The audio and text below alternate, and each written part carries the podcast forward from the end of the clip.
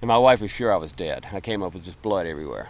I was lowered into the water, was greeted by a floating body. Our apartment didn't seem safe. It wasn't clear if the building was going to fall down. And I said to myself, if it's broken, Nung, you got to go home. Like, you don't have a car, you don't have a hotel room. What are you going to do for another six weeks? What they're mostly concerned about is if you crash, that your bike is not going to turn into a fireball. Nature always wins, and it is a great unifier. So it gave me a lot of courage being out in nature, and, and being afraid of it was not the answer. But you're a girl and you shouldn't be doing these things. It was always very confusing to me because I didn't understand that. I didn't understand that mentality. As a human, you have power. You just have to access that power. If you want something, you got to put the time in to get it. You should be working so that you can live your life. And that's what I try to do.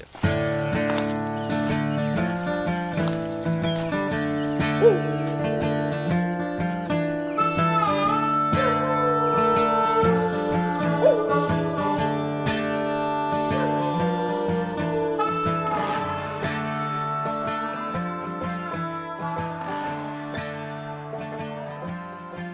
Everybody, welcome to episode 23 of the Go Get Outside podcast. This is your host, Jason Milligan. That's right, we are back. It's weird after doing a show every week and recording something every week and working on something weekly, taking a month off feels like an eternity. I feel like it's been a long time since I've done this, but it's only been a few weeks. So here we are, episode 23 in the beginning of season 2. Much like at the beginning of the first season, this is not going to be a typical episode. What we are going to do today is discuss what you can expect from season two and the changes to the podcast. And we're going to take a quick review of the first season. I've put together a six minute compilation of some of the moments from the first season. Uh, we'll end the show with that. I recommend sticking around and listening to that. It's a collection of exciting moments, passionate moments, humorous moments, touching moments. Listening to it after I put it together kind of made me feel like maybe this little show might actually kind of mean something. So stick around and check that out. A lot of people ask me about the themes of this show and kind of the overall goal of the show, and oftentimes people are really curious about the interview format for the show and they ask me questions like if I come with a bunch of prepared questions, should I send questions ahead for them to be prepared? And now 22 episodes in, I feel like I have a very clear idea of what this show is. So the show is called Go Get Outside, as you should already know, and it does primarily focus on outdoor activities and outdoor people, but I think the scope is actually a little wider than that there are two things I really want to highlight on this show it's a sense of community, and it's a sense of promoting active participation in life experiences. So, anything moderately related to the outdoors or exploration that involves people being an active participant is of interest to me on this show. If you're a repeat listener, if you've listened to the first season, you may have remembered we had an episode that was about martial arts and escape rooms. And those aren't two things that I think the average person would think of as appropriate in an outdoor podcast. But in that wide umbrella of active pursuits, I think they fit in this show. And this season, we're going to talk to people about things like journalism, or even maybe going to talk a little bit about life philosophy in one of the later episodes. I'm trying to get a ghost hunter on the show. I'm open to activities that are outside of the realm of backpacking and cycling and rafting and those sorts of things. I still want to hit those, those still will be the main points, but I am open to other things, and I hope the audience is as well. And I also mentioned community. As I said, people do often ask me, do I prepare questions? And sometimes when people are considering being on the show, they're worried they're not going to have enough to talk about. They want to know what topics we're going to talk about. I want this show to feel like conversations. When someone listens to this show, I want them to feel like they have a sense of our guests' personalities. So it isn't important to me that we hit our talking points, have our concise statements, and move on to the next topic. I would much rather we have time to breathe, time to converse about whatever we want, time to run off on tangents and discuss things that maybe aren't related to the overall topics at all. I think that makes this show feel more like a community instead of news gathering. I like those kinds of shows, I listen to those kinds of shows, but for me, for this show, what's most important is that we get to know the personalities of other people in our outdoor community. And if you are not part of the outdoor community, well, come on, you're welcome. Join us. Changes to the show. Maybe you'll like some of these changes, maybe you won't like some of these changes, maybe you'll like all of these changes. I don't know. But here's what's happening we are changing the show schedule. Doing the show once a week was great. I'd love to go back to doing once a week at some point. It is not financially feasible at this point in time. Maybe at some point that will change and we'll move back to weekly format. I hope that's the case. But for now, we're going to move to twice a month, which I still think is pretty good. And honestly, there are podcasts I listen to that sometimes I wish they didn't update as frequently as they do because I have a hard time keeping up with it. So maybe some of you will be happy we're moving to twice a month because it'll be easier to stay caught up with the show. For those of you who are sad that you're not going to have it every week, thanks. I mean, that's flattering, but I hope two times a month will still be enjoyable. You can rely on this show to come out on the 1st and 16th of each month, at least through the end of this year. And then we'll maybe take another break and start a third season. Other changes to the show, I think everyone will like. We'll still be hitting our tried and true conversational interview with a single person format. That will still be the primary format of the show. But I have invested in some more microphones and an additional recording device so that I can do a number of other things. So here are some of the new types of episodes you can expect.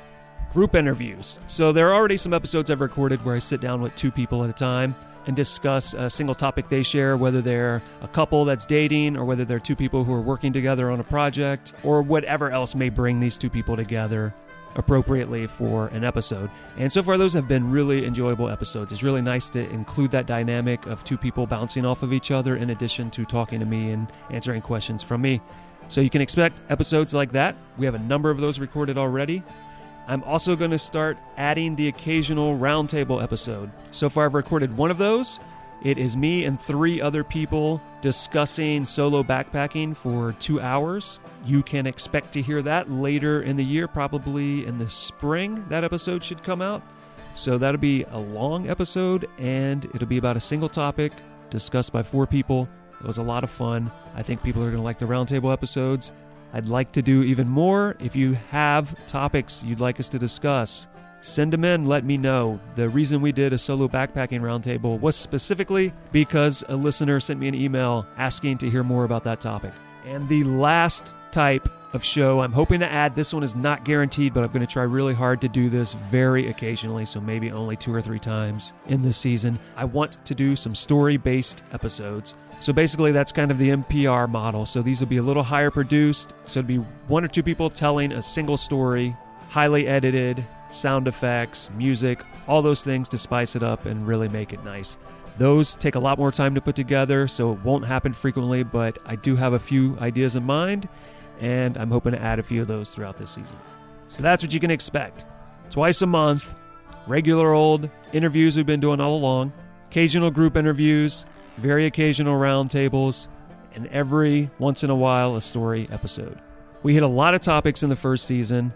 I want to discuss some of those more, and I want to bring in even more. We didn't spend a whole lot of time talking about things like rafting and kayaking last season. I'm hoping to discuss those more. I'm trying to reach out right now to paragliders, base jumpers, arborists, ballooners, urban explorers, most anything that fits in that wide umbrella I discussed before. So I do hope to add in some of those topics that we haven't covered last season and maybe things people haven't even thought about.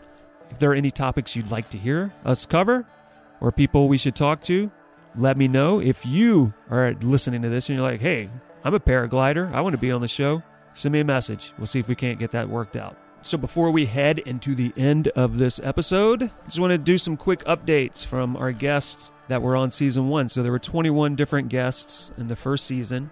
If you haven't listened to those, they're still available. You can go to iTunes, Stitcher, wherever. GoGetOutside.com slash podcast website. Listen to them directly there if you'd like. Those episodes are all available and will remain available. And here are some updates from some of the folks from the first season.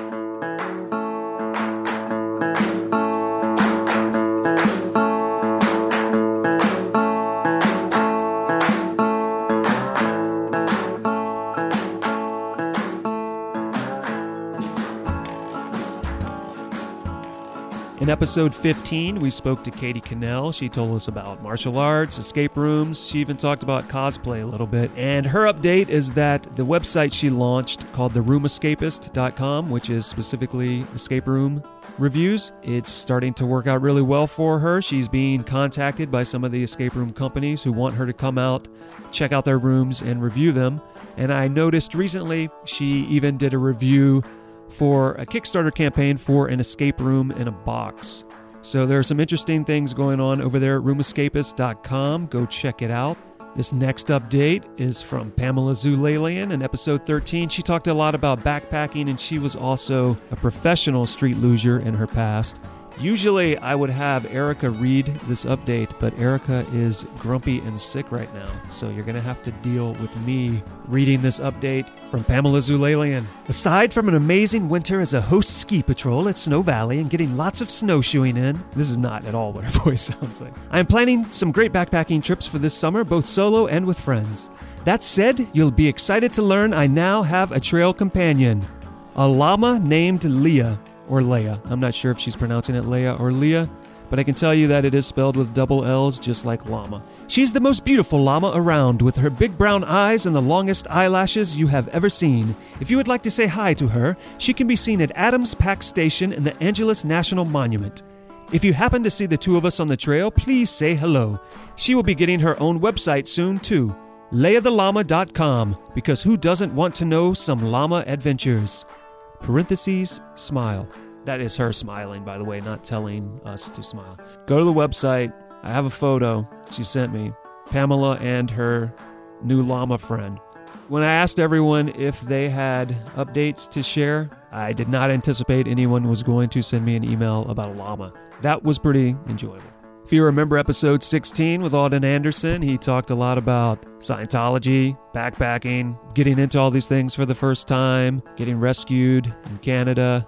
He also mentioned his website, 360nomad.org, and how he was going to update it. And he held true to his word, and he has been adding some updates to that site. So go by 360nomad.org. Check in what's up with that guy. In episode 11, we spoke to Chez Brungraber of Gobi Gear. She'd like to let us know that the Kickstarter campaign she was running then for their new product, the Segsac, it did fund. It was highly successful. She said the product should be ready in spring. So if anyone's interested in that, they can pre order it from the website, gobigear.com.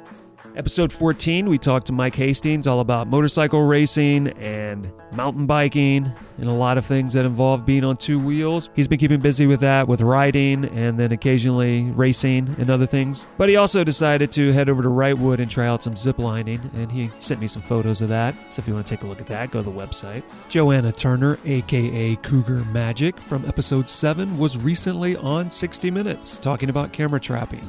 If you go by the website, there's a link to that piece on 60 Minutes. So go check that out. And lastly, in episode 18, we talked to Steve Siren. We talked a lot about canyoneering, backpacking, and his testicles. Oh, and photography, which is the thing he's really well known for, besides his testicles. And he sent me this message based on the things we talked about in that episode.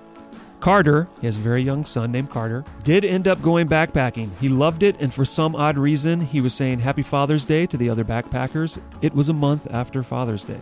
It was hard work for us, the parents. Christina, that's his wife, was already months pregnant. He says the due date for the new baby, their daughter, is the 25th of this month, this month being February. An early congratulations to the Siren family on their new daughter. He also mentioned a certain photograph that needed to be done at summer solstice from a ridgetop in the Sierra. He talked about how he was going to try to get that photograph in that episode, episode 18, and he did indeed get it. So if you go by our website, look at the show notes, you'll be able to see a picture. That's it for our updates. I have been keeping in touch with people that have been on the show, and most of them seem to be doing well. So hopefully, everyone's happy to know that they're all doing well and continuing on doing the things that they talked to me about doing. So before we head out, before we go into the compilation of the first season, I'll cover all the things I usually have to say here at the end of the show. So go to the website, gogetoutside.com slash podcast. There you'll find the show notes for this episode, photos for all of the things I just talked about in the updates links for all the things I just talked about in the updates. Curious about those things? Go to the website, check that out. You want to talk to us here at the show? You want to contact us? You want to tell me some of those show ideas you'd like to hear us cover or recommend some people or say, hey, I want to be on this show. Email me, go at butcherbirdstudios.com or call us, 818 925 0106. It's a Google voicemail. You got three minutes. Leave us a message. You know the drill. Subscribe, rate, review, iTunes, Stitcher, wherever you listen to the show. If you rate the show, I will love you. If you review the show, I will really, really love you. This is the part where I usually say next week on the show, but for obvious reasons, I won't be saying next week on the show, although technically I did just say next week on the show. Regardless, two weeks. March 1st, come back. We're going to talk to Esme Deprez. She's a climber. She grew up as a ski racer. She is a journalist for Bloomberg Business Week. And she wrote an article about Walltopia, a foreign company who makes climbing walls and is conquering the world market. Come back March 1st. Listen to that. I will leave you with this six minute compilation of some of the great moments from season one. So I got two bears between me and the opening. Her boot slips and she bumps the nose of the bear, and ears just raise up, just slowly lift up to an alert status. You can hear me on the footage actually say, I think she's waking up. I think she's making up. so, so you're recommending survival of the fittest based on nunchuck proficiency? Yeah, I think we're onto something. Yeah, absolutely. Uh, we started on traveling and tourism, but and now you're talking about 9/11. okay, we're gonna back off of that. Sorry, because somebody's like, "Oh, this podcast sucks," and just turned it off. There's hail, rain, just like this kind of like wet snow rain that's like blowing so hard. I can't sleep and I'm terrified that my tent is going to collapse because it's literally like on my face. Everything was moving, like not just side to side, but up and down. Like it was like being on a subway car. Bikes blew over, and the plaster started coming off the wall, and the windows blew open, and my door blew open.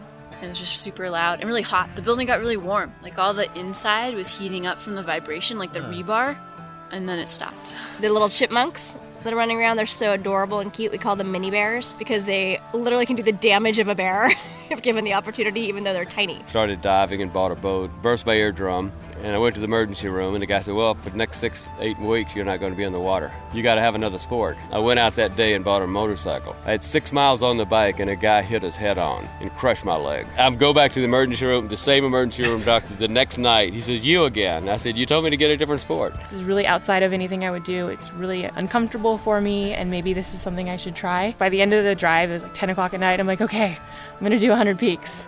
And I had two done. It's nothing too fancy. It's very basic, very minimal, but it's everything I need. I basically just bought a plain Chevy cargo van and I converted it into a travel van. Put a mattress in the back here. I have two cabinets over the wheel wells, and then I put a plywood sheet over those two cabinets. Put a twin size mattress on top. Keep all my climbing and canyoneering and camping gear in the back. And uh, I got a cooler next to the bed for the food, some shelving bins for my clothes. That's pretty much all I need.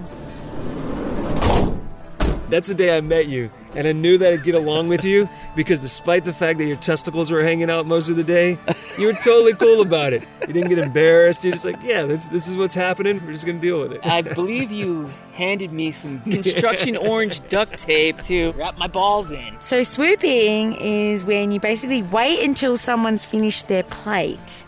Oh, I do know what this Whoop. is. Grab the plate before the cleaner takes it and you finish it. And you know what? My friend found a whole pizza. Went to the fabric store, got some leopard print fur, fake fur, sewed it into the shape of a tail, and then went up to my camera. So I got like this, this blurry shot of rosette printed fur.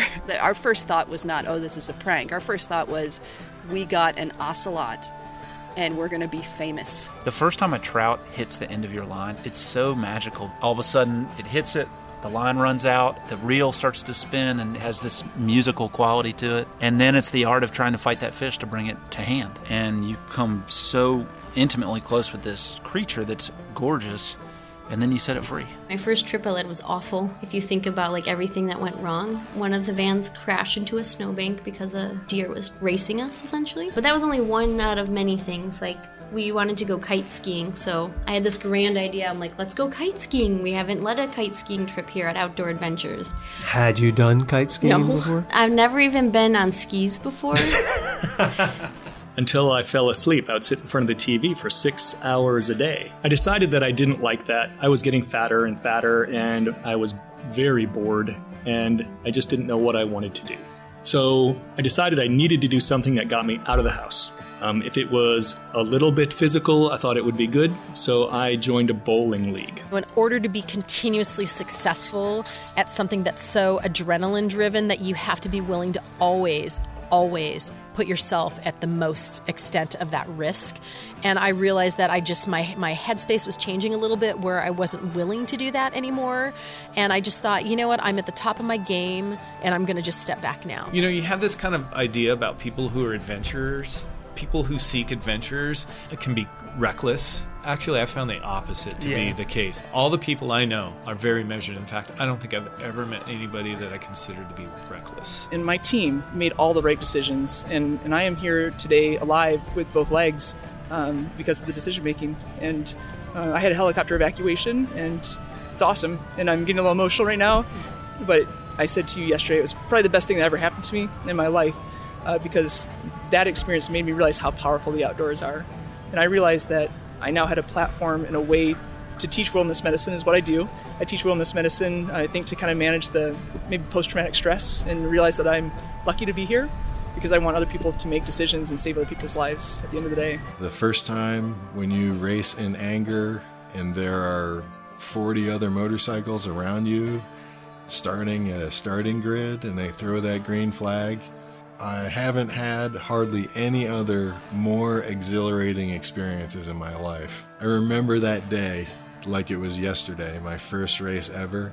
I was so freaking nervous that I literally thought I was going to puke in my helmet on the starting line. the humanity in this world it can be so incredible. And that i just feel like that was really eye-opening to me to come from such a privileged american background expecting these people to be miserable and poor and unhealthy and dying of aids. And you know their children have distended bellies in some of the slums that we visited and like you know they're dying of dysentery. And yet despite that all of that maybe was true they were so happy and resilient as a people and it just it blew my mind And this is after hundreds of time calling. And then you get a faint, I'm here. First, you, you, you're not quite sure. Right, you think maybe you heard something? Yeah, you know, and you call out the name again, and then the, the voice gets stronger. And, and I, I tell you, there's nothing quite like that feeling of finding someone when they're lost. You can hear the desperation, you know, in their voice, and you know that, okay, you just did a good thing.